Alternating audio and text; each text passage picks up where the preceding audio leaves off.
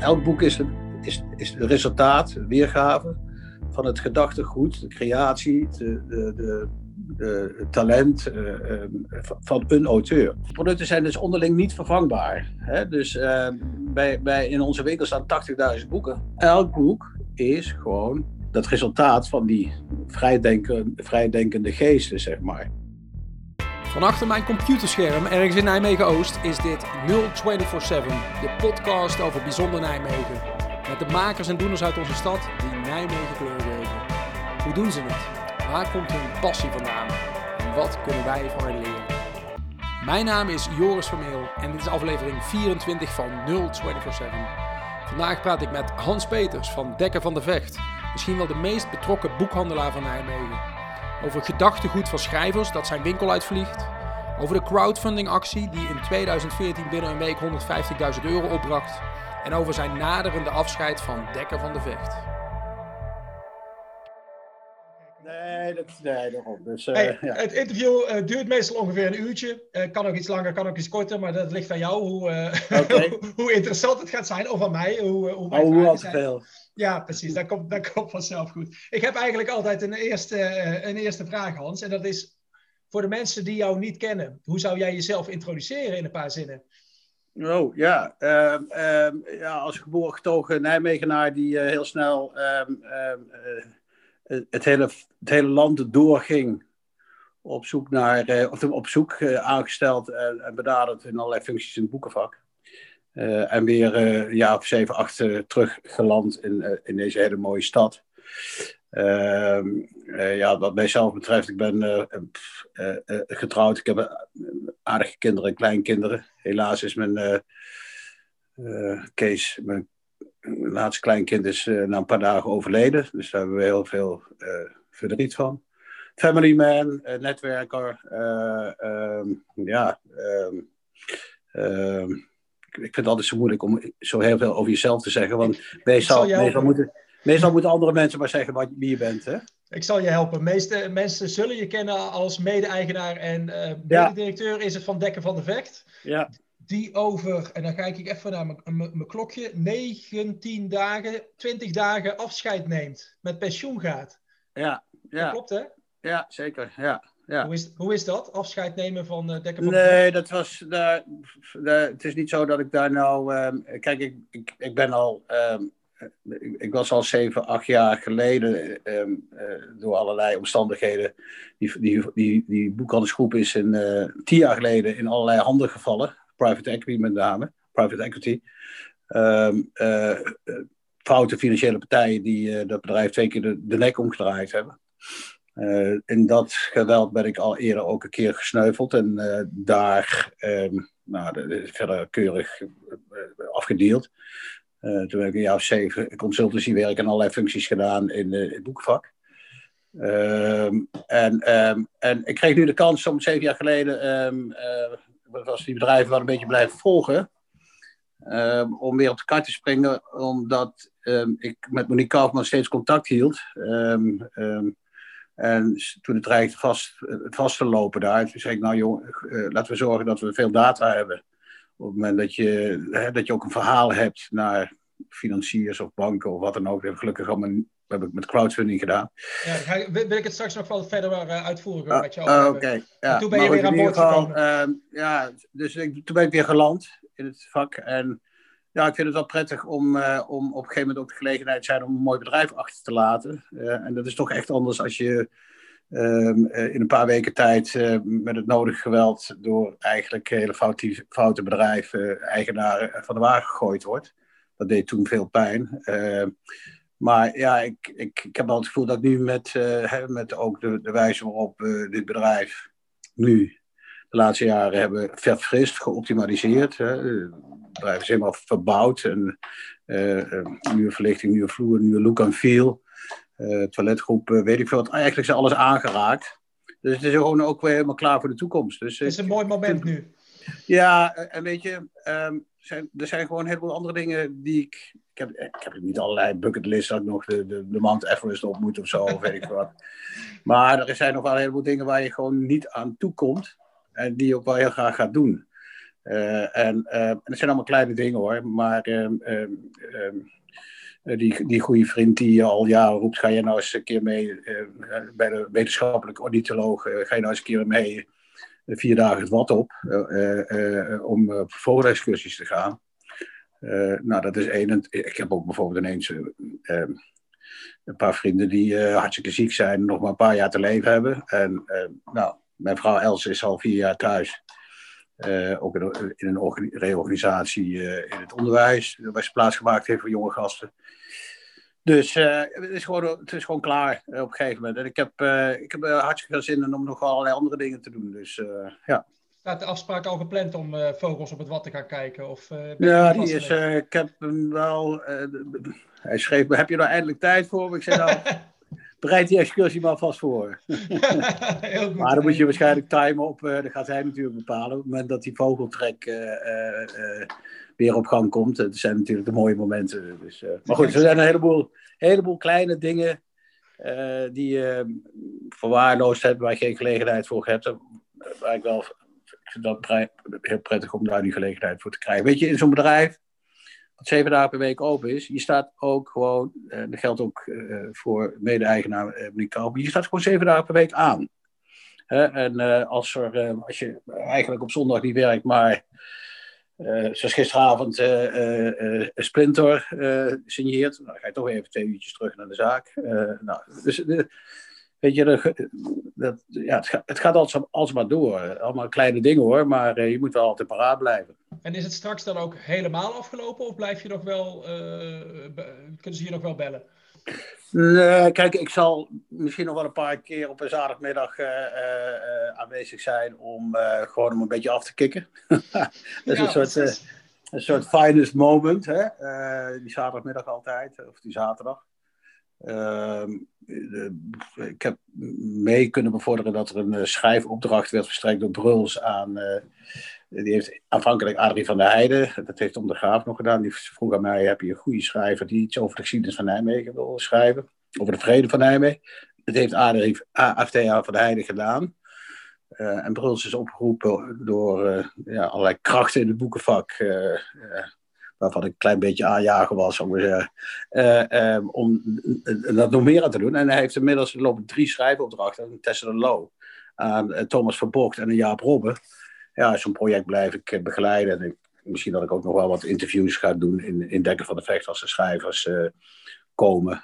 begeleiden met ze hier activiteiten. Er zijn, ja, er zijn een aantal schrijvers die zitten gewoon in mijn telefoon. Ja. Maar goed, weet je, dat moet ook, maar ook de jonge, de nieuwe mensen, eh, opvolgers moeten dat gewoon gaan doen. Ja. Eh, eh, doordat je zelf die ruimte nu inneemt, uh, ontstaat er ook niet vanzelf ruimte voor anderen. Maar ik wil, wel heel graag, ik wil heel graag dat die ruimte gaat ontstaan en dat ze het zelf gaan doen. Dus dus, uh, hey, dus maar, het is niet zo dat ik nou geleidelijk stop. Nee, het is gewoon klaar op 1 januari aanstaande. En uh, voor zover nodig wil ik nog een klusje doen. Maar uh, dan gaan we niet structureren of verplichten of wat dan ook. Maar ik kan me wel voorstellen dat dat een soort afkikken zal worden. Is dat iets waar je over nadenkt? Of zie je ja, maar weet je, tegelijkertijd uh, dat afkicken, daar, daar, ben ik nu eigenlijk al een paar maanden mee bezig, zou ik maar zeggen. Uh, en, uh, dus, een beetje in je mindset ben ik ook gewoon een heleboel dingen aan het vrijmaken.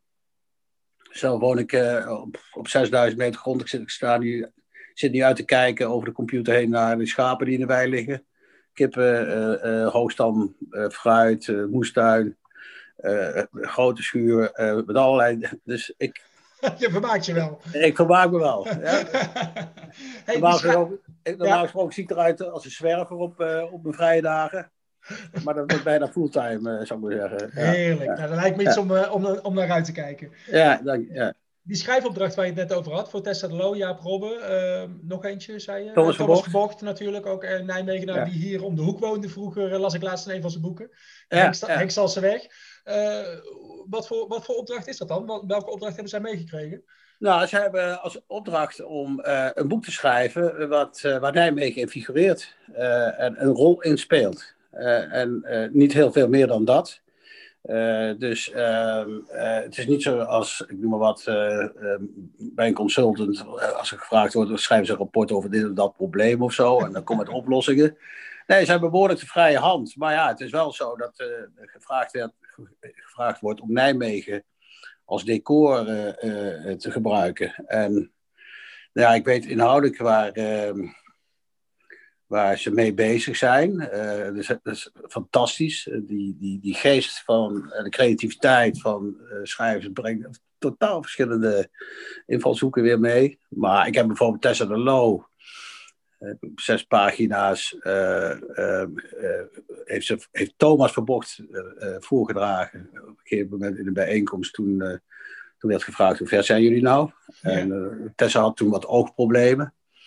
En Tessa schrijft dat ze dus als, uh, als jong meisje daar over, over de Burgstraat loopt tijdens het bombardement. Nou, uh, um, dat is van een intensiteit. daar krijg je gewoon kippenvel van. Dus weet je, dus, ze zijn allemaal vanuit verschillende invalshoeken over die stad en over nou ja, omstandigheden in de stad aan het schrijven. Mooi. Wanneer, uh, wanneer uh, staan die boeken gepland uh, uit te komen? Ja, ik denk dat ehm, officieel is Tessa moet het eerste leveren. Ehm, het, het, ik schat zo in dat Thomas als eerste afkomt. want hij heeft vorig jaar een roman afgeleverd en sindsdien is hij al bezig met dit boek. Tessa, weet je, het is ook. Adrie van Heijden, toen hij de schrijfopdracht kreeg, uh, toen was hij daar uh, een jaar mee bezig. Onder andere, nou, Adrie heeft uh, talloze parallele trajecten. Zijn, zijn schrijfkamer, dat zijn vijftien tafels en bureaus. En elke, elke tafel of bureau is een boek in wording. maar toen, heeft, toen, toen overleed Tonio, zijn, zijn zoon, verongelukte. En toen is dat, die Nijmegen schrijfopdracht is vijf jaar stilgelegd. En en toen we daar weer eens voorzichtig naar informeerden, toen, toen is hij nog eens een keer in het manuscript gaan kijken. Toen zei hij eigenlijk, als ik het had geloof ik 600 pagina's manuscript. En, ehm, eh, en hij heeft daar een stuk uit geïsoleerd. En, uh, dan bleek het gewoon al een boek wat min of meer klaar was. Maar dat heeft daar rustig gelegen. En daar heeft hij toen nog enigszins een paar maanden aan gewerkt om te bewerken. Dat is het boek, is, je zei Vrede van Nijmegen? Nee, de, de, de boek De Ochtendgave. Oké. Ja, dus uh, ja, een heel mooi boek eh, geworden. En heeft de Nijmeegse boekhandel, boekhandels hebben er 5000 van verkocht. En uh, het boek is ook gewoon uh, ehm, 40.000 keer het land ingegaan, zeg maar. En ja, dat is een geweldige manier om de stad te promoten. dus volgens mij zijn er ook een aantal burgemeesters die een stukje loes op zijn dat, dat het in Nijmegen bedacht is. Want uh, ja, dan kun je wel als burgemeester of uh, als gemeente kan je er wel mee voor de dag komen natuurlijk. Uh, ja. Zo grappig, zoals Nijmegen straks als decor in het boek van Jaap Robben komt, zo is Jaap Robben nu een decor van Nijmegen. Hè? Met als een abris waar, ja, ja, ja. waar een deel van zijn boek op tentoon wordt gespreid. Ja, ja, Of... mooi, mooi, mooi project. Ja, ja, ja, Heel leuk. Hey, Krijgt ook opvolgingen in Leeuwarden en op een paar andere plekken. Ja, even goed om te vertellen voor de mensen die geen idee hebben waar we het over hebben. Wintertuin heeft dat gedaan volgens mij. Hè? Op meerdere plekken in de, op de achterkant van Abri staat dat boek van Jaap Robbe, Avonturen van een Vlieg heet het volgens mij. Uh, daar staan fragmenten achter elkaar gezet. Dus dan heb je een soort van toertje door Nijmegen kun je een deel van het boek lezen. Ja, te gek. Kijk, en de aanleiding was dat het Wintertuinfestival dit jaar niet door kon gaan. Het is meestal een, eh, een, een drie, vierdaags festival wat zich in de boekhandels, uh, op straat, in Doornroosje, op de universiteit, campus zich, uh, zich afspeelt. Uh, en daarvoor hadden ze altijd muppie-ruimte gereserveerd. Uh, en ze dachten, ja, we kunnen nou geen 14 dagen dat festival gaan promoten. Dus dan hebben ze dit alternatief bedacht. Ja, nou, ja. Mooi concept. Aan de, compliment aan de creatief die dat voor elkaar heeft gekregen. Ja, ja, ja, hey, als je nou eens heel ver terug gaat, een jaar of 50 terug, middelbare school, dat is, ja. uh, dan, dan, hebben wij het over uh, begin jaren 70 wellicht, uh, eind jaren 60. Ja, ja. dankjewel. Sorry Hans. Nee, ehm, okay. Die fascinatie van boeken was hier toen al. Want ik weet, ik, ik, ben een, ik ben een fervent lezer, maar ik had moeite om aan mijn 25 boeken voor mijn boekenlijst te komen. Was dat bij jou ja. ook zo? Ja, nou ja, natuurlijk ging dat wel met ehm, uh, ook toen ging dat wel wat met enige gemok gepaard, zou ik maar zeggen. Hè? Maar uh, je moet je voorstellen, het middelbare detailhandelschool. Mm -hmm. uh, detailhandelschool, ROC nu. Hè? Mm -hmm. En uh, Maar daar zat, en het is toch eigenlijk wel een, ja, bij de schandelijke teleurgang van het stimuleren van lezen en schrijven. Maar op die middelbare diatonenschool moesten wij dus 25 boeken voor de lijst lezen. Nederlands en vijf Engels en vijf Duits. Mhm. Eh, en dat waren dus gewoon ook gewoon pittige boeken. Maar daar zaten natuurlijk ook, ja, daar zaten natuurlijk ook de evergreens bij, als het bittere kruid van Marga uh, Minko, omdat het zo lekker dun boekie was of zo. Herkenbaar, ja. Ja, ja, dus maar, ja, daar maakte er toch wel een sport van om daar... ik bedoel, ik heb toen in de, in de bovenkooi van Maarten Buusheuvel totaal absurdistische verhalen had ik op mijn lijst staan. Daar ben ik ook toen op geïnterviewd, dus, zeg maar, bij, in het mondeling examen. Maar, uh, en zo waren er nog wat meer boeken. Maar uh, ja, toen heb ik wel uh, de smaak te pakken gekregen. Want dan ga, ik, dan ga ik dan toch door even naar retail. Ehm, daar was ook een leraar die, je, leraren die dat erg bevorderden. Hè? Dus cultuur en, en, en, taal. Onder, leraar Nederlands was Victor Vroom, koning Walter van der Laar, ja. de, stadsdichter voormalig stadsdichter. Ehm, en ik had in de gaten dat er een HBO voor boekhandel en uitgeverij in Amsterdam was. Een, een uh, onderdeel van de Bibliotheek en Documentatieacademie. Waar er toen vier of vijf van in Nederland waren. Maar die daar ondergebracht was een HBO voor boekhandel en uitgeverij. Piepkleine opleiding. En uh, kijk, en het bijzondere van de boekenretail is... We hebben een heleboel uh, medescholieren en scholier, studenten en zo zijn allemaal richting, weet ik, Heddes en Maurits en weet ik veel wat gegaan. Dus heel veel de reguliere food of non-food retail in. Uh, maar, ik ontdekte wel, kijk, in die boekhandel, elk boek is, is, is het resultaat, weergave van het gedachtegoed, de creatie, de, de, de talent uh, van een auteur. En uh, die, boeken zijn dus, uh, die producten zijn dus onderling niet vervangbaar. Hè? Dus uh, bij, bij, in onze winkel staan 80.000 boeken.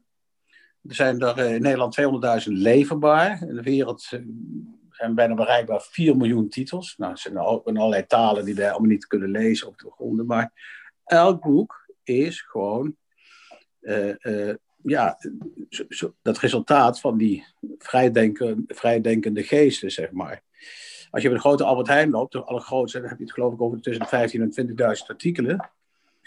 Uh, en dan maakt het soms ook niet uit of dat je nou de ene plantaardige margarine koopt of de andere plantaardige margarine. Maar als je bij ons komt en je, we hebben de, uh, de bundel van Heidi Koren niet, uh, Nijmeegse dichter. Uh, dan kan je moeilijk zeggen, ja, ik heb dat niet. Maar misschien uh, kan je ook uh, gewoon van Amal Karam of van Frauke Arends iets kopen. Dat gaat gewoon niet. Nee, het zijn dus ook letters, bij... maar ze zijn niet met elkaar te vergelijken.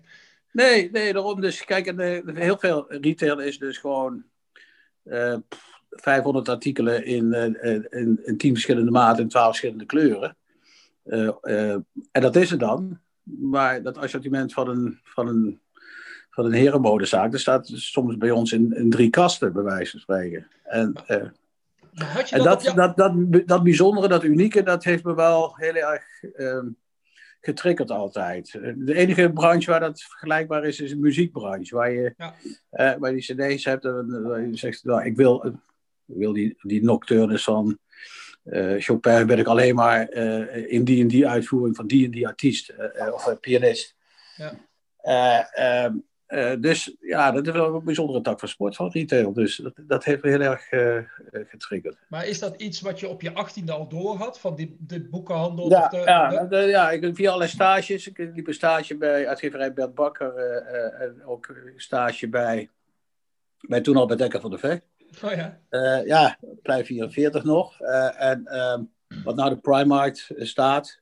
Ja. Dat was vroeger ooit ja, minder hoog, zeg maar was dat een uh, Dekker van de Vecht. Um, daar heb ik dat toen al gemerkt. Weet je, in een boekhandel dan komen er elke week 400, 500 nieuwe boeken binnen. En dat wordt elke keer weer gerecenseerd en uh, geregistreerd. En alle kranten schrijven erover, tv.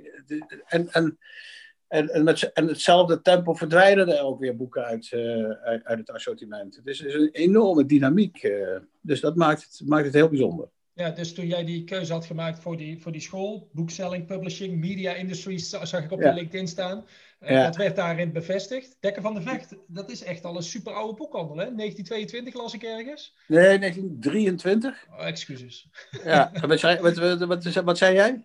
1922 had ik ergens gevonden. Maar, oh, dat uh, zou ook zo kunnen. Het is zelfs voor jouw tijd, Hans. Dus we kunnen ja, uh... ja. Nee, dit, dat loopt samen met de oprichting van de universiteit. Precies. Uh, uh, dus in, in 1922 of 1923, je kan, je kan gelijk hebben hoor, maar over, over, over, dat betekent dus over twee jaar het 100 jaar of drie jaar het 100 jaar bestaan. Ah, ja. Ja.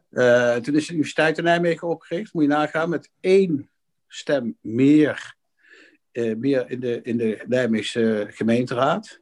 Of het wel of niet zou gebeuren. Ja, Dan Bosch had, ook op het, Bosch had het ook op het ah. Ja, Nijmegen was natuurlijk een arbeidersstad. Hè. Er zat vol met schoenindustrie, met zijde-industrie, met, nou ja, maar goed, dat geldt voor heel veel steden dat 70, 80 procent van de werkgelegenheid uh, maakindustrieën waren. Of, of, maar um, toen is dus besloten met eenstemmigheid uh, uh, in deze arbeiders, in toenmalige arbeidersstad uh, die, die, universiteit op te richten. Moet je nagaan als dat dus niet gebeurd was. En dat is Nederland een stad geweest. Ja. Dan was je net zo'n saaie stad geworden als Arnhem bijvoorbeeld. of, of Bergen op Zoom. Of, ja, We hebben gelukkig weinig luisteraars uit Arnhem, dus dat scheelt ja, bij, bij deze podcast. Oh, dat, daar kom ik rond vooruit. Ja, daar ben ik te veel Nijmeegse jongen voor om daar niet af en toe een... om die kans niet te, niet te pakken. Nee, nee. je kent hem toch wel, een beetje Nijmegen, een begrafenis in Nijmegen is altijd nog gezellig als een als een bruiloft in Arnhem. maar dan zeggen, ze in Breda ook over Tilburg en andersom. Hè? Dus, uh... Precies dat, die ken ik uh, vanuit mijn jeugd het beste. Ja, het, beste ja. het beste is in de Tilburg is de, is, de, is de trein naar Breda, zo is hier. Ja, ja, ja. ja, heb je dat hier ook. Hey, toen je klaar was met, uh, met je studie, je was een jaar of 20, 22. wat, wat, wat, wat, wat word je dan? Waar ben je dan terechtgekomen? Toen ben ik dus met Dekker van de Vecht gaan werken. Uh, en dat was toen. Uh, uh, ook die, het was niet zo dat als je hoog opgeleid was, zou ik maar zeggen, of opgeleid was, dat je dan de, de, arbeidsmarkt heel erg klaar lag. Die was heel krap. of, of nee. dus ik kan me nog herinneren, de toenmalige directeur zei van, nou, je 100, 100, 100 gulden boven het minimumloon en we zien wel waar het eindigt. Maar er was toen de behoefte om een universiteitsfiliaal te maken. En dat filiaal op Thomas van de Kienerstraat heb ik toen gemaakt. Dat was de eerste winkel die ik mocht maken, met grote mate van vrijheid. Ja. Uh, en, uh, uh, ja, en, maar die winkel is ook weer teloor gegaan, omdat in, in dat faillissement, vijf, zeven, acht jaar geleden, dat toen een partij was die de hele middelbare schoolmarkt had, Van Dijks Boekhuis. Die kocht toen in dat faillissement de HBO en Universitaire Markt. dat werd Study Store. Die hebben zich ook Amerikaans georiënteerd bedrijf, vrij snel teruggetrokken uit al die 25 studentenfilialen. Die zeiden van, joh, dat is allemaal huur en personeel, dat gaan we maar online doen. Uh, nou, dat is eigenlijk, die markt is heel erg in elkaar gestort. Uh, Wouter Roelands heeft nog even geprobeerd om dat nieuw leven in te blazen, is niet gelukt daar. Want die studieboeken, maar merkwaardig genoeg, of merkwaardig genoeg, heleboel studentenverenigingen komen nu inmiddels weer terug naar het dekken van de vecht om het onderzoek of het haalbaar is om die studieboeken ook via dekker geleverd te krijgen. En, ah, kijk, dus hebben kans dat er weer wat terugkomt. ja, ja, ja, maar dat moet je ook heel geleidelijk doen, want er, is, ja, er, er is een hele ontzettende vechtersmarkt. Met lage marges, hoge kosten. dus je moet het wel zo organiseren dat, dat het ook een, gewoon een, een, een verantwoorde, verantwoorde bijdrage levert aan een bedrijfsresultaat. Ja. En ja, je kunt je voorstellen als je een boek van vijftientjes moet verkopen met, uh, met 15% marge. Je moet 10% aan de studentenvereniging geven en je moet het voor 57 uh, portokosten erop afleveren. Dan verdien je er al helemaal niks meer aan. Dus, maar goed, het gaat ook om de studeerbaarheid en, en het goed leveren van boeken. Ja. En daar zijn wij inmiddels wel weer beter in toe in staat als de Amazons of de Bolcoms of wat dan ook. Uh, ja. Ja, ja. Dat is dat je toegevoegde waarde. Want dat boekenvak is natuurlijk immens veranderd in de afgelopen 50 jaar. Sinds jij daar uh, ooit voor gekozen hebt vanaf, vanaf je middelbare school. Dat had, je nooit, dat had je nooit kunnen bedenken.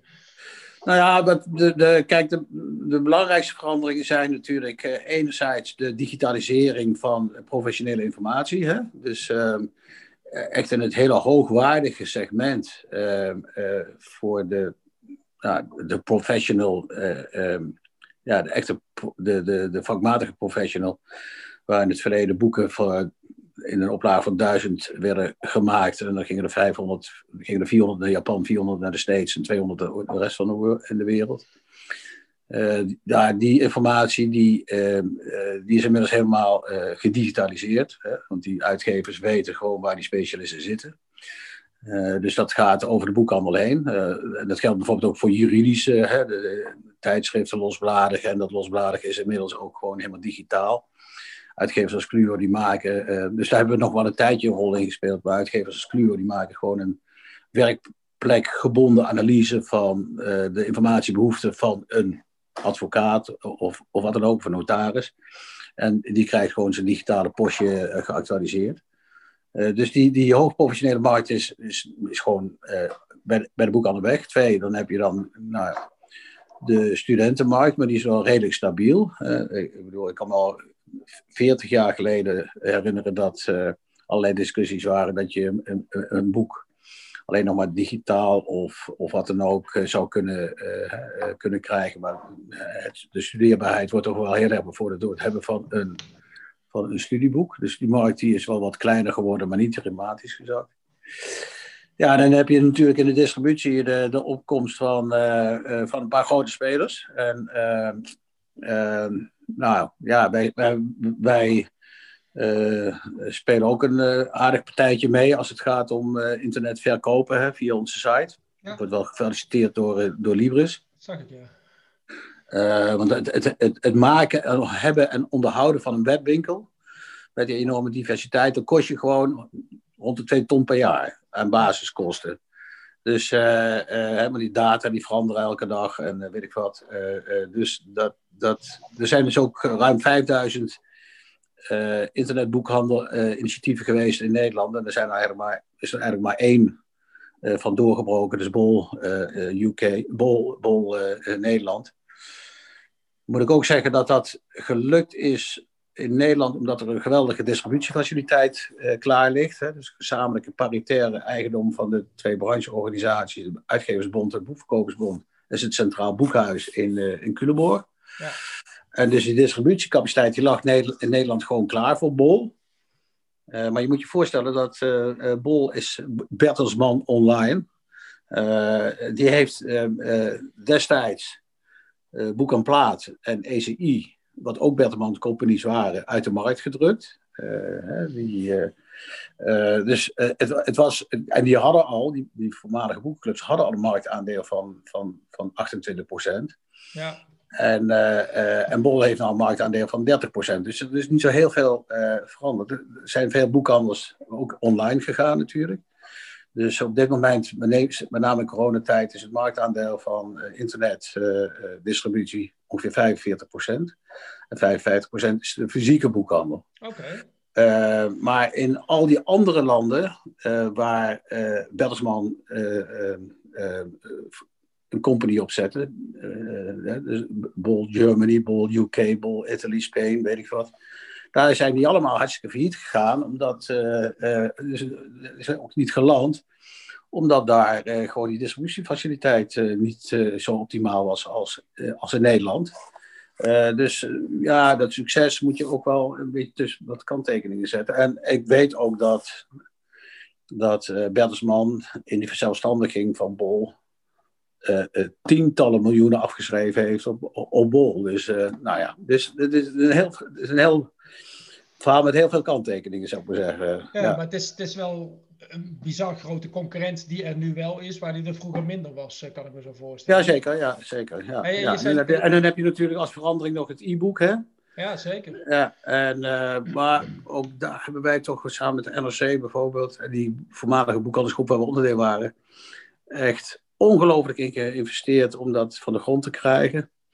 Om wat nou van de grond te krijgen? Want uh, ik, ben, ik ben zelf een, e-book lezer. Ja, en ik, ja. ik, zou, ik wil graag bij je kopen, maar ik, je kan... Dat kan. Hoe doe je dat? Via de Libris uh, site kan je de, ja, ze worden ze over het algemeen gewoon aangeboden. Moet je ook gewoon doen. Heb ik er nog wat aan, een paar euro. Precies, precies. Ja, maar uh, wat is het marktaandeel van Van een e-book, dat is maar heel laag, hè? Is 5% of zo, of niet? Ja, ja, ja 6. Maar, uh, maar dat is dus, we zijn nu 15 jaar onderweg. En, heeft ja. en als je kijkt hoeveel managerial power en, uh, en uh, marketinggeld er verstookt is um, um, rondom dat e-book.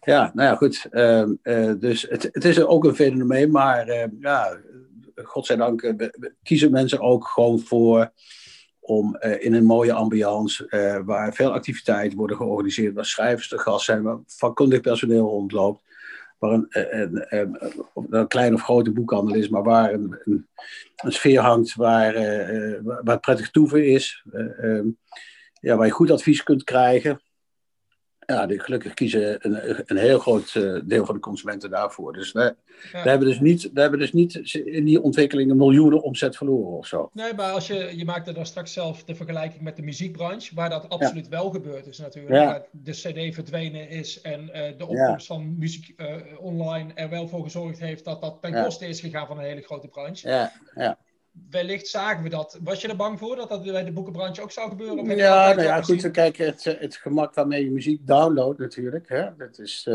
je, je zit de krant te lezen, je, je, ziet iets en denkt, nou, laat ik dat maar eens even opslaan. En binnen een, uh, een, tien seconden uh, zit het hele album in je telefoon. Ehm, dat is bij boeken iets minder... minder het geval. Maar het is natuurlijk, ja, op de een of andere manier Ehm, ik, ben er best, best, wel bang voor geweest hoor, dat dat door zou slaan. Hè? Maar uh, tegelijkertijd zie je dat dus het hebben van boeken, het bezitten van boeken. Het, uh, ja, kijk, ja, misschien heeft het ook met het formaat te maken. Ik weet niet wat de, de oorzaak is, maar een kast vol met CD's of met uh, uh, hoesjes van, hoezen van LP's is toch minder interessant dan dat ik jouw boekenkast kan scannen, toch? Ja, ja, ja, dat zeggen ze altijd. Hè? Laat me je boekenkast zien en ja, ik, vertel, ik, vertel, je wie je bent. Ja, ja, ja. ja, ja, Wat zegt jouw boekenkast? Wat zegt jouw boekenkast? Ja. Oh, ben je er zo heen, zeg je, zeg je dan, hè? ja. Ben jij er zo heen? Loop je bij mensen gelijk naar de boekenkast om te kijken wat voor boeken ze in de kast Nou ja, ik heb natuurlijk wel allerlei vrienden op een flikker gegeven, op een, zo, op een donder gegeven. uh, uh, toen toen uh, op een gegeven moment trend werd dat alle boeken zo ongeveer de zolder op gingen en het hele interieur glas en roestvrij staal werd, zou ik maar zeggen. en dat zie je nou jammer wel weer terugkeren. Nee, maar het is natuurlijk wel zo dat als je ergens bent, dat je wel even uh, je boekenkast houdt.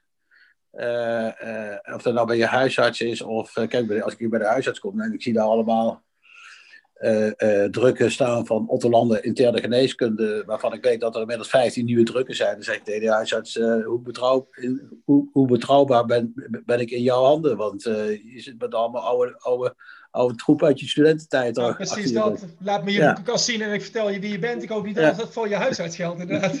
Wat zegt jouw boekenkast over jou, Hans? Wat staat daarin? Nou, dus ik ben een alleslezer. Uh, dus net zoals met muziek. Hè. Ik vind jazz leuk, ik vind klassiek leuk, ik vind pop leuk, ik vind uh, uh, blues leuk.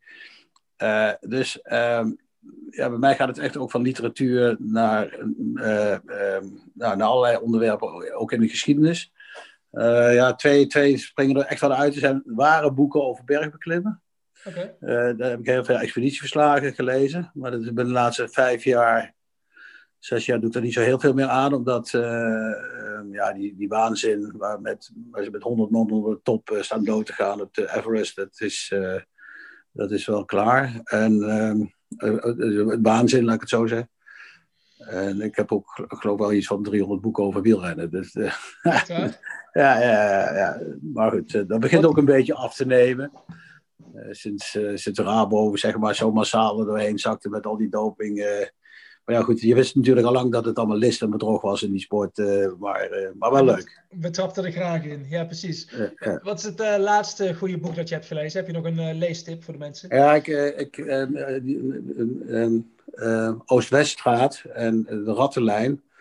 Dat zijn twee boeken over, er komt nog een derde boek. Dat is een reconstructie van. Uh, uh, ik, ik, ik, pak het er even bij. Ja, kan dat even? Ja, natuurlijk kan dat.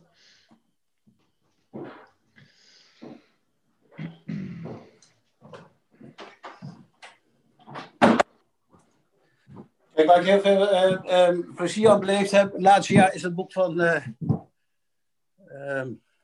van Annemarie Havenkamp. Achtste dag.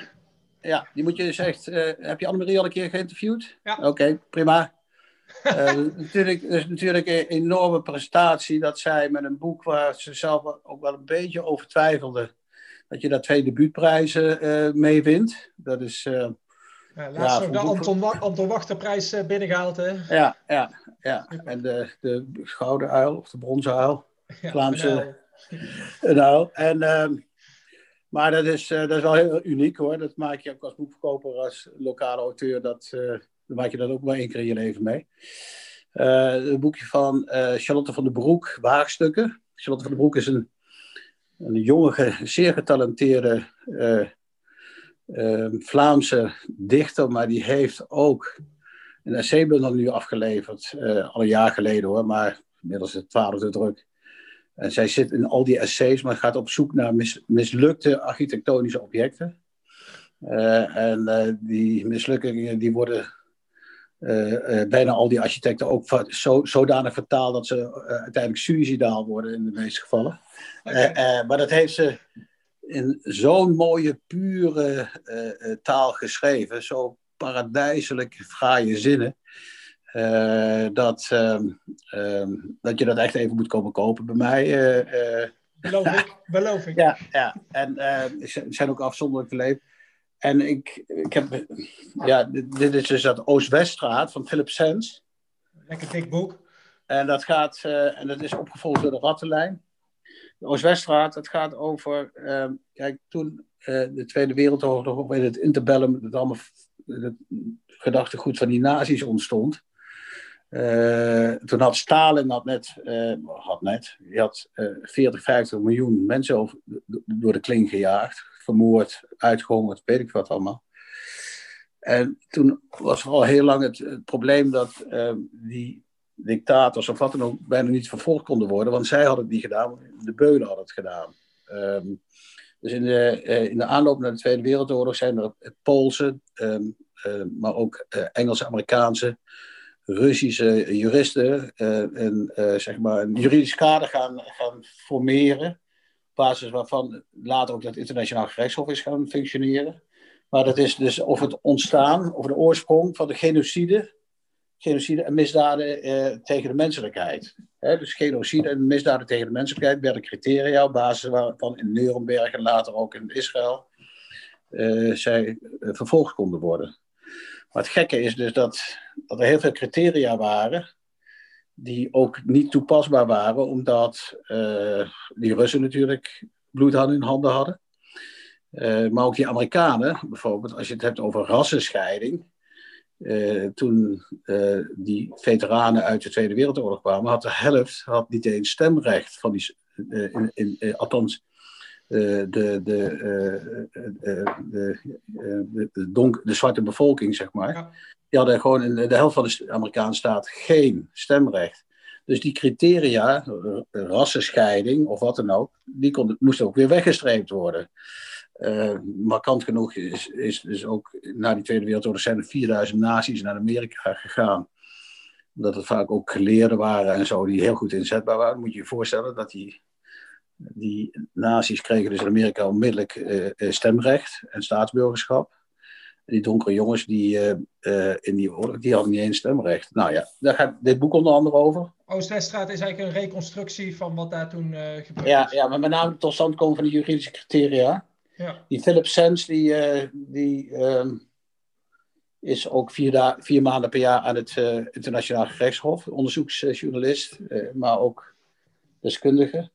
Dan heeft hij daar op een tweede deel geschreven over de, de rattenlijn. En dat is een portret van een Oostenrijks-Duitse familie. Die proberen dan. Nou, dan zie je ook wel wat verschrikkelijke dingen gebeurd zijn in de Tweede Wereldoorlog. Maar die probeert dan uiteindelijk via het Vaticaan uh, te vluchten naar Zuid-Amerika. maar hij haalt de eindstreep niet. Wordt overlijdt in Italië. Als gevolg waarschijnlijk van vergiftiging. Nou, en zo, zo en, en er komt nog een derde deel aan. En het is ook over hoe ze dan voor een heleboel mensen weggekomen zijn naar Zuid-Amerika. En, uh, um, en uiteindelijk de, weer door de Israëlische geheime dienst opgespoord werden, vermoord of vervolgd. Nou, dus dat, ja, dat, dat, is een echt een hele boeiende, boeiende reconstructie. maar dat zegt ook wel veel over hoe het hoe fout het dus kan gaan in, in een paar decennia. Dus, ja. Ja. ja, ja.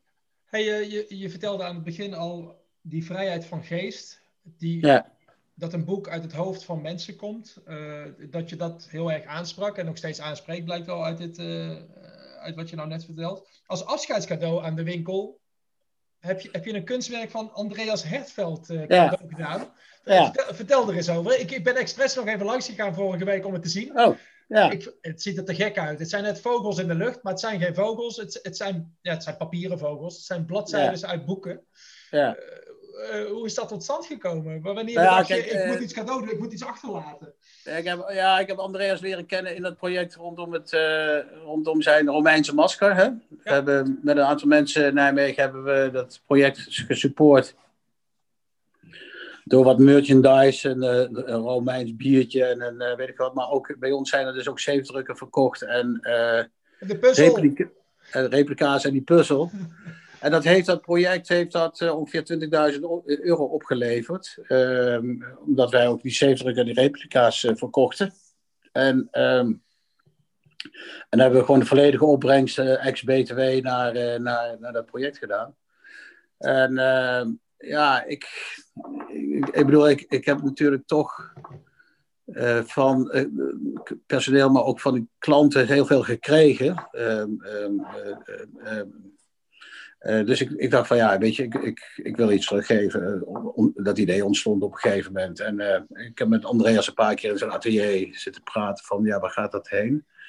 Wat zou je dan willen? En, en, en, ik moet ook zeggen dat ik toen ik dat een paar mensen bij Dekker van de Vecht meldde van ik wil iets achterlaten, stonden ze echt zo te kijken van wat wordt dat dan, weet je wel? Zo'n je ziet wel op de universiteit van die galerijen met uh, hoogleraren, portretten of op, de, op, het, op het stadhuis of, of wat dan ook. Heb je niet overwogen, een eigen portret, van, een portret van jezelf in de winkel? Ja, of, een buste of zo, weet je wel.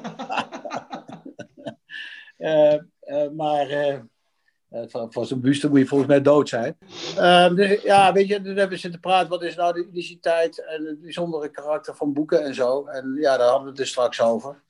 Ehm, dus ehm, eigenlijk ehm, betekent het dus dat, dat al die, die, diversiteit uh, uh, en het unieke karakter van die resultaat van het, van het gedachtegoed van een auteur, een creatieveling, een onderzoeker, een denker, wat op zich allemaal vrije geesten zijn, ja, dat willen we verwoorden. En, dat, en, en, en in feite gaat al dat gedachtegoed gaat met onze klanten, vliegt dat mee de deur uit. Hè? Dus ja, Andreas en ik zijn beide uh, gefascineerd door vogels. Dus uh, ja, een boek, als je dat openslaat, je ziet het wel als je op, als je op wat van die stokfoto kijkt, dan, dan, kom je wel vaak beelden tegen dat uit een boek een vogel of iets wegvliegt, zeg maar. Maar goed, hij heeft daar ja, lang over nagedacht, want hij, ja, hij heeft, aanvankelijk was het een hele drukke met, met illustraties en letters vormgegeven objectjes. Maar uiteindelijk decimeerde dat steeds verder naar, die, naar, de, naar, deze oervorm van geschept papier en kunststof. En ja, je ziet een soort, een soort Assyriaanse transformatie van, van een boek naar een, naar een vogel bij de ingang. Dus ja, die, ja, ik, ik ben er ontzettend blij mee. En ik krijg inderdaad allemaal hele, hele fijne reacties van klanten, van personeel, et cetera. En Andreas is er ook heel gelukkig mee. Dus, uh, ja.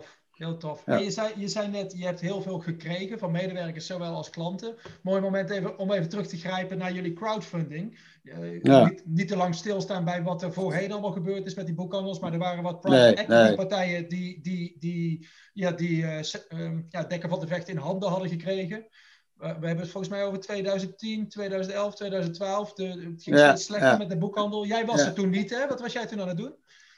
Nou, ik was in, in 2008 van de wagen gegooid, zou ik maar zeggen. Ja, niet Want, uh, wat, wat, wat, wat, private equity doet, is natuurlijk heel vaak uh, aan window dressing.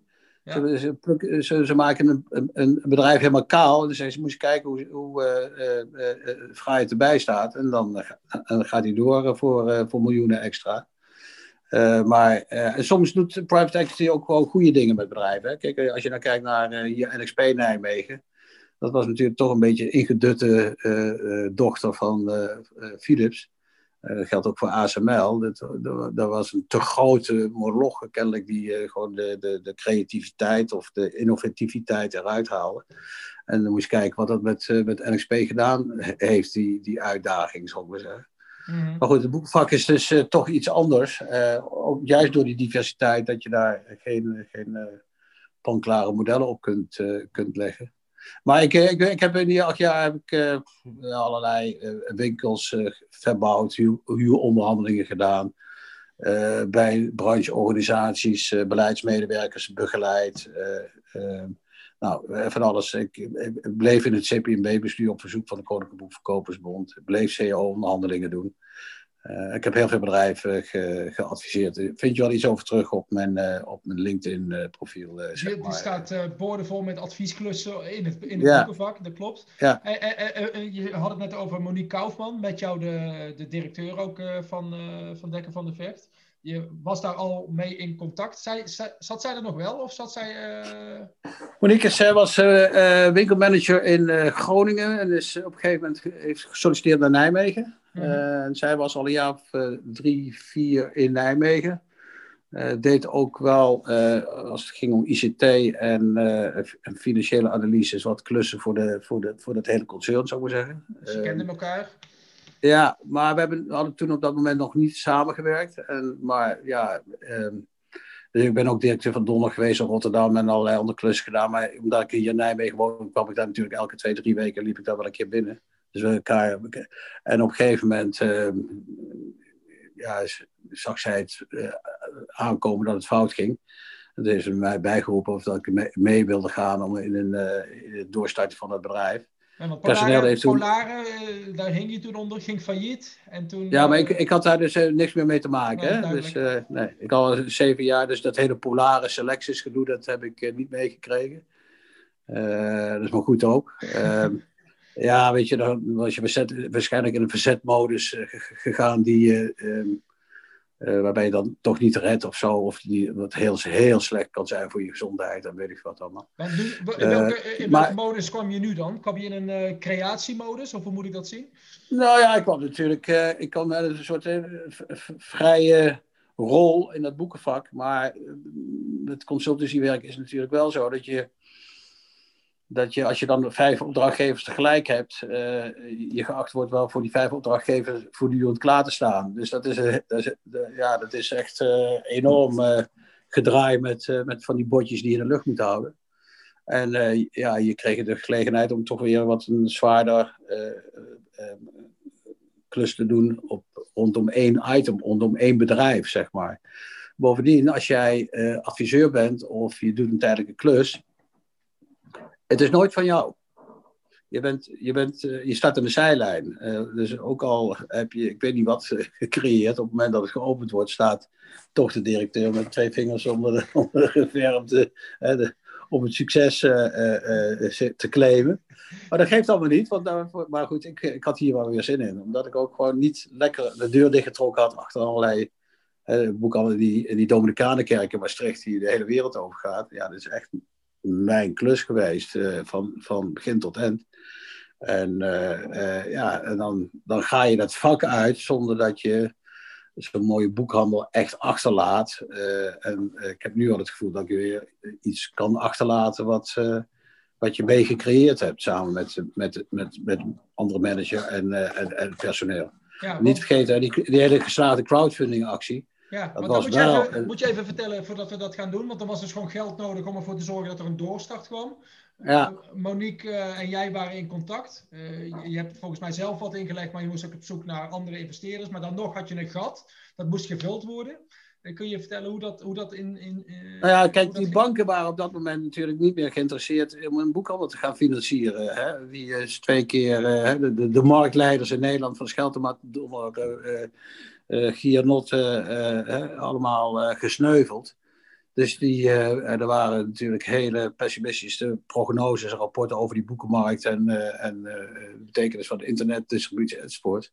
Dus die hadden er geen zin meer in. Als wij al geld gekregen hadden van de boerenleenders, dan hadden we daar waarschijnlijk een straffee op moeten betalen van 5 of 10 procent. banken willen je wel helpen, maar als het risicovol is, dan, dan betaal je de hoofdprijs uiteraard. Uh, dus wij zijn toen gaan kijken naar andere mogelijkheden. Toen Crowdabout Now is een, compagnie uit uh, Utrecht die heel veel dit, van dit soort initiatieven. Die hebben ons echt geprest om een 24 uur verhaal te maken. We hebben een goede regie opgevormd. Gingen dus ook dat helemaal, laat zeggen, qua website en qua financieringsvastlegging, et cetera, hebben ze dat helemaal gefaciliteerd in een paar dagen ja, toen konden we los om uh, die support van die klanten op te halen. Uh, uh, die klanten zeiden van, ja, wat is het toch gek, dit is toch een goed lopende boekhandel. Dat was als zelfstandige unit was het ook gewoon rendabel. Ehm, en op een hele goede manier. Alleen door de optelsom van, ehm, van allerlei moloch van een holding die erboven hing, werd het niet rendabel en ging het dus failliet. Maar als zelfstandige unit hadden het, uh, al die boekhouders hadden allemaal bestaansrecht, maar alleen door, het, uh, door de combinatie die, Precies. die lang uh, een versterking was, werd dat, werd dat nu een, een, een modesteen, zeg maar. Dus de klanten hebben ons geholpen. We hadden vijf dagen tijd, dat was in een, de carnavalsvakantie, voorjaarsvakantie. we zijn op vrijdagavond losgegaan en op donderdagochtend ehm, daarop volgend hadden we die beoogde, nou, we hadden beoogd 75.000 euro op te halen, maar het werden er 150. En daar kwamen allerlei mensen na de carnaval of na die uh, week uh, beteuterd van, maar wij willen ook meedoen. Er waren ook wel, ook wel wat kleinere, finance, kleinere investeerders die mee wilden doen voor 50.000 euro, maar dat ja, brachten dan wel de wens om wie betaalt die die bepaalt uh, mee, zeg maar. Of een uh, werkloze zoon of dochter die dan twee jaar een contract moest krijgen. Dus we hebben daar gelukkig de handen vrij kunnen houden en het helemaal zelf kunnen doen. Uh, maar we, ik denk dat we vijf, zes ton hadden kunnen ophalen. Maar goed, die hadden we gewoon niet nodig.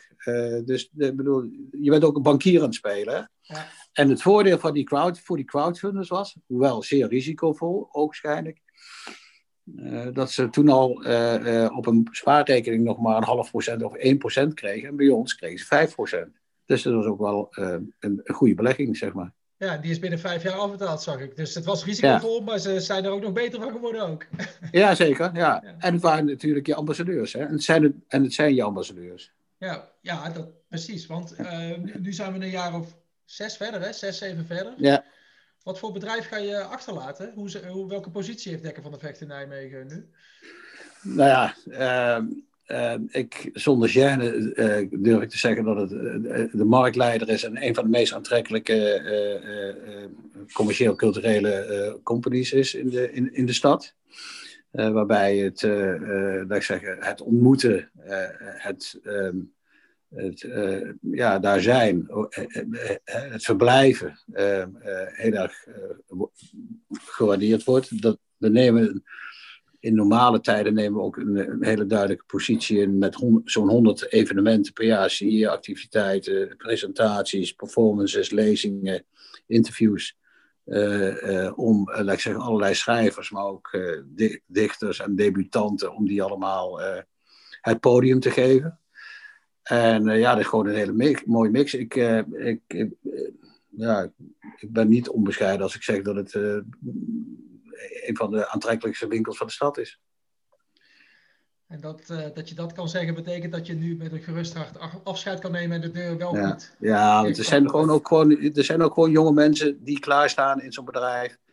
En, uh, en die weer hele andere nieuwe vaardigheden uh, in zich hebben, uh, meegekregen hebben op, op opleidingen, al ook ervaren boekenvakkers zijn die dat kunnen overnemen. Dus ik, geef hem gewoon hartstikke veel vertrouwen dat daar een, een, ploeg staat. Kijk, dit is een bedrijf waar de zelfwerkzaamheid van mensen heel, heel laag in de organisatie zit. Hè? Dus um, um, men kan het en, en, en doet het. Dus er zijn heel veel kleine nou, zeg maar mini-ondernemers in, in het bedrijf, die voortdurend ehm, gewoon ook initiatieven nemen en, en, en een bijdrage leveren aan dit concept. Ik koop nooit een boek in. Ik koop nooit een boek in. Want dat doen gewoon zeven, acht mensen in het bedrijf, die weliswaar binnen hè, bepaalde maximale financiële kaders, gewoon hun assortiment inrichten. en zijn voortdurend bezig met hun voelhorens van hoe reageren klanten, wat deed het vorige boek van een auteur, waar zijn we sterk in, wat willen we stimuleren, en, nou, noem maar op. Dus, ja. zoek, zoek, jij de boeken die je zojuist met mij deelde, heb je die zelf uitgezocht of zijn jullie aangeraden door je medewerkers? Ja, bij mij is het altijd een combinatie van wat medewerkers weten, wel, weten ook wat ik wil. Maar ik ga natuurlijk ook gewoon op recensies af. En, uh, en ook de verhalen van uitgevers. Uh, ja, kijk nou naar gisteren de krant en dan zie je gewoon ook weer twee films die er hartstikke uitspringen. door in alle kranten overal vijf sterren krijgen. Ja, dan ga je wel kijken. En dan zie je ook dat de consument dat oppakt. Hè? Dus ja. Maar ja, ja dat is Nou ja, ik wilde nog een laatste vraag doen, maar u wilde wat zeggen. Ja, nou, wat, wat, wat, wat nog een andere verandering is, is als je kijkt naar onze top 10 of top 50. Ja. Uh, ja, dan is er dus een afnemende aandeel is uh, literatuur. Uh-huh. Je ziet dus dat er steeds meer uh, nou ja, documentaire boeken, maar ook boeken van bekende Nederlanders, hè, van Sonja Baren tot weet ik veel wat dat die ook een plek krijgen. Dus er is het, laat ik zeggen, het, het veld van producerende schrijvers, creatievelingen, wordt steeds breder. En dat vind ik op zich ook wel een interessant verschijnsel. Ja, interessant. Is het ook, maar het cannibaliseert waarschijnlijk, dus het wordt wel binnen literatuur waarschijnlijk. Is, is dat erg? Ja, ik vind het niet erg, want het, uh, ik bedoel, zulke boeken als van, van Bregman, ja, uh, ja ehm, ehm, of nu een, uh, noem wat, een biografie van Obama. Ja, dat zijn natuurlijk gewoon zeer lezenswaardige boeken. Dus ja, um, het is dus niet allemaal. het zijn niet, niet ineens allemaal triviale literatuur, wat nu de, de literatuur verdrinkt of zo. Hè? Nee. Dus nee, nee. Hey, ze, zeggen, ze hebben het nog wel eens over ontlezing, ontlezing bij de jeugd. Is, is, is dat een, iets wat bestaat volgens jou? Ja, het, bestaat. Met name in het, eh, laat ik zeggen, middelbaar beroepsonderwijs uh, en uh, laat ik zeggen, het algemeen vormend onderwijs wordt echt te weinig literatuur gedaan. Als ik het heb over 25 boeken op een, op een middelbare detailschool, uh, die vakken zijn gewoon verdwenen. Anderzijds zie ik gewoon dat een relatief groot deel van scholieren student wordt. Hè? Dus je 30 jaar geleden misschien 15% eh, naar HBO-universiteit ging, is dat inmiddels opgelopen naar 40%. En in die categorie uh, ja, wordt echt veel gelezen. Uh, uh, dus kijk maar op zaterdagmiddag in onze winkel. Dan is na twee uur, als de studenten allemaal uitgeslapen zijn, is gewoon de helft, de helft, de helft is gewoon 25 jaar en jonger. Ja, dus ja? Het, is, het, is, het is niet en, dat, en, ze, ze, beginnen, ze gaan gewoon wat later beginnen met lezen. Dat is misschien... Uh, nee, nou ja, de, onderschat ook niet wat bijvoorbeeld... Kijk, in het verleden, uh, 10, 15 jaar geleden, was je die categorie 12 tot 17-jarigen, die was je gewoon kwijt. Het was not done dat je je op een middelbare school met een boek liet zien. Uh, uh, en, en, en, voor deel is dat ook nog wel het geval. Maar je moet niet vergeten dat bijvoorbeeld Engelstalige literatuur, Engelstalig onderwijs. Uh, en ook chic lit-achtige literatuur. Um, ongelooflijk doorgebroken is. Dus de 12 tot 17-jarigen die gewoon bij ons Engelse pockets kopen en, en lezen en een bibliotheek opbouwden. En um, vooral jonge meiden, die gaan, uh, gaan echt offline en die staan met een telefoon bij ons voor de kast van ja, koop dit boek nou niet, want bestel nou even die Amerikaanse cover, want die is zoveel mooier. Dus die informatietransparantie, die is ook uh, geweldig om waar te nemen. En ja, daar, verko verkopen we echt heel veel aan de jongeren. Ja. Dat is natuurlijk wel misschien, misschien een, stad, een fenomeen uh, wat zich met name in de grote steden afspeelt. Of dat dat een Gemert en Schijndel ook zo is, dat weet ik gewoon niet. Dus uh, nee. ja. ja. Hey, nog drie weken. Heb je nog een afscheid, een eh, afscheid van de winkel? Kunnen mensen nog doei tegen je zeggen? Ik ben gewoon in de winkel op uh, zaterdag. en ja, weet je, in, in coronatijd is er niet zo heel veel mogelijk. dus ik, ik vind het heel fijn om een aantal klanten nu even meer als gebruikelijk even te spreken. Ehm, ik geloof dat Monique en consorten wel met iets bezig zijn, maar daar mag ik niets, niets over weten. Maar dat is allemaal heel klein waarschijnlijk, omdat... Zullen we moeten? ja, weet je, um, je ziet gewoon hoogleraar, je ziet gewoon mensen, uh, weet ik wat, in bedrijven afscheid nemen vanaf een laptopje in hun huiskamer. Uh, het, het, gaat gewoon allemaal niet. En kijk, bij zo'n afscheid komen mensen niet alleen voor jou, maar komen ze ook om elkaar te ontmoeten. maar als je dat dan uh, bij wijze van spreken helemaal knipt in kleine groepjes van weet ik wat, dan, ja, dan is er ook niet echt een soort feestelijke ambiance. Maar ik bedoel, zo'n artikel in de Gelderlander en een boekblad en, en dit en de ontmoetingen de, de laatste weken, is it's oké okay zo. Kijk, die, uh, die, uh, dat artikel in de Gelderlander en uh, dat beeld van tot stand komen van het kunstwerk is op Instagram en op Facebook, op de site van, op de Facebookpagina van Dekker, die heb ik zelf gedeeld. En Andreas is ook losgegaan. Leveren eh, bijna 800 reacties op. Nou, dat vind ik ook fijn. Uh, uh, en dat is gewoon ook zien dat, we zien dat een heleboel mensen die je niet kennen, dat, dat, dat ze dat waarderen. Dus dat, ja, dat, vind ik, dat vind ik heel fijn. Mooi. Hey, dankjewel voor je tijd. Ik, uh, ja. ik, kom, ik, kom, morgen even bij je langs om wat boeken te kopen. Dan kom ik op die manier afscheid van je nemen. Ja, oké. ik ben na 12 uur, na 12 uur, half 1 ben ik aanwezig. Dus uh, ik, uh, ik, wil je wel even, ik wil je wel even, wil je wel even live zien. Hartstikke ja? goed. Hey Hans, dankjewel voor en je, je tijd. Dan ook vertellen waar ik, ga je me dan ook vertellen waar ik je pod, podcast vind en zo de komende weken? Ga ik je allemaal mailen en dan komt ook helemaal goed. Alright. Hey, Oké. Okay. Hey, goed dat je dit doet, jongen. dankjewel, hè. Okay. Doei. Hoi. Hoi, hoi. Zo, dit was hem dan weer. Mijn interview met Hans Peters van Dekker van de Vecht. Misschien wel de meest betrokken boekhandelaar van Nijmegen. Met veel dank aan mijn vrienden van Zoom, die het mogelijk maakten dat ik van achter mijn schermpje Hans toch kon interviewen. Enkele weken voordat hij eh, afscheid neemt van Dekker van de Vecht. Mooi om van hem te horen dat hij dat nu met een goed gevoel kan doen. En dat is uh, wel wat anders dan, wanneer hij, uh, dan toen hij jaren geleden gedwongen bij Dekker van de Vecht moest vertrekken. De komende weken heb ik nog een aantal toffe interviews uh, gepland staan. Wil je daarvan op de hoogte blijven? Abonneer je dan op deze podcast via je favoriete podcast app. Wil je me een berichtje sturen of mij een tip geven wie ik absoluut nog eens een keer moet interviewen in 2021? Doe dat dan via 0247.nl, de website, via Joris 0247.nl of via de social media at podcast 0247. Nou, dit was het voor deze week. Ik uh, vond het leuk dat je luisterde. Tot de volgende maar weer. Haaien!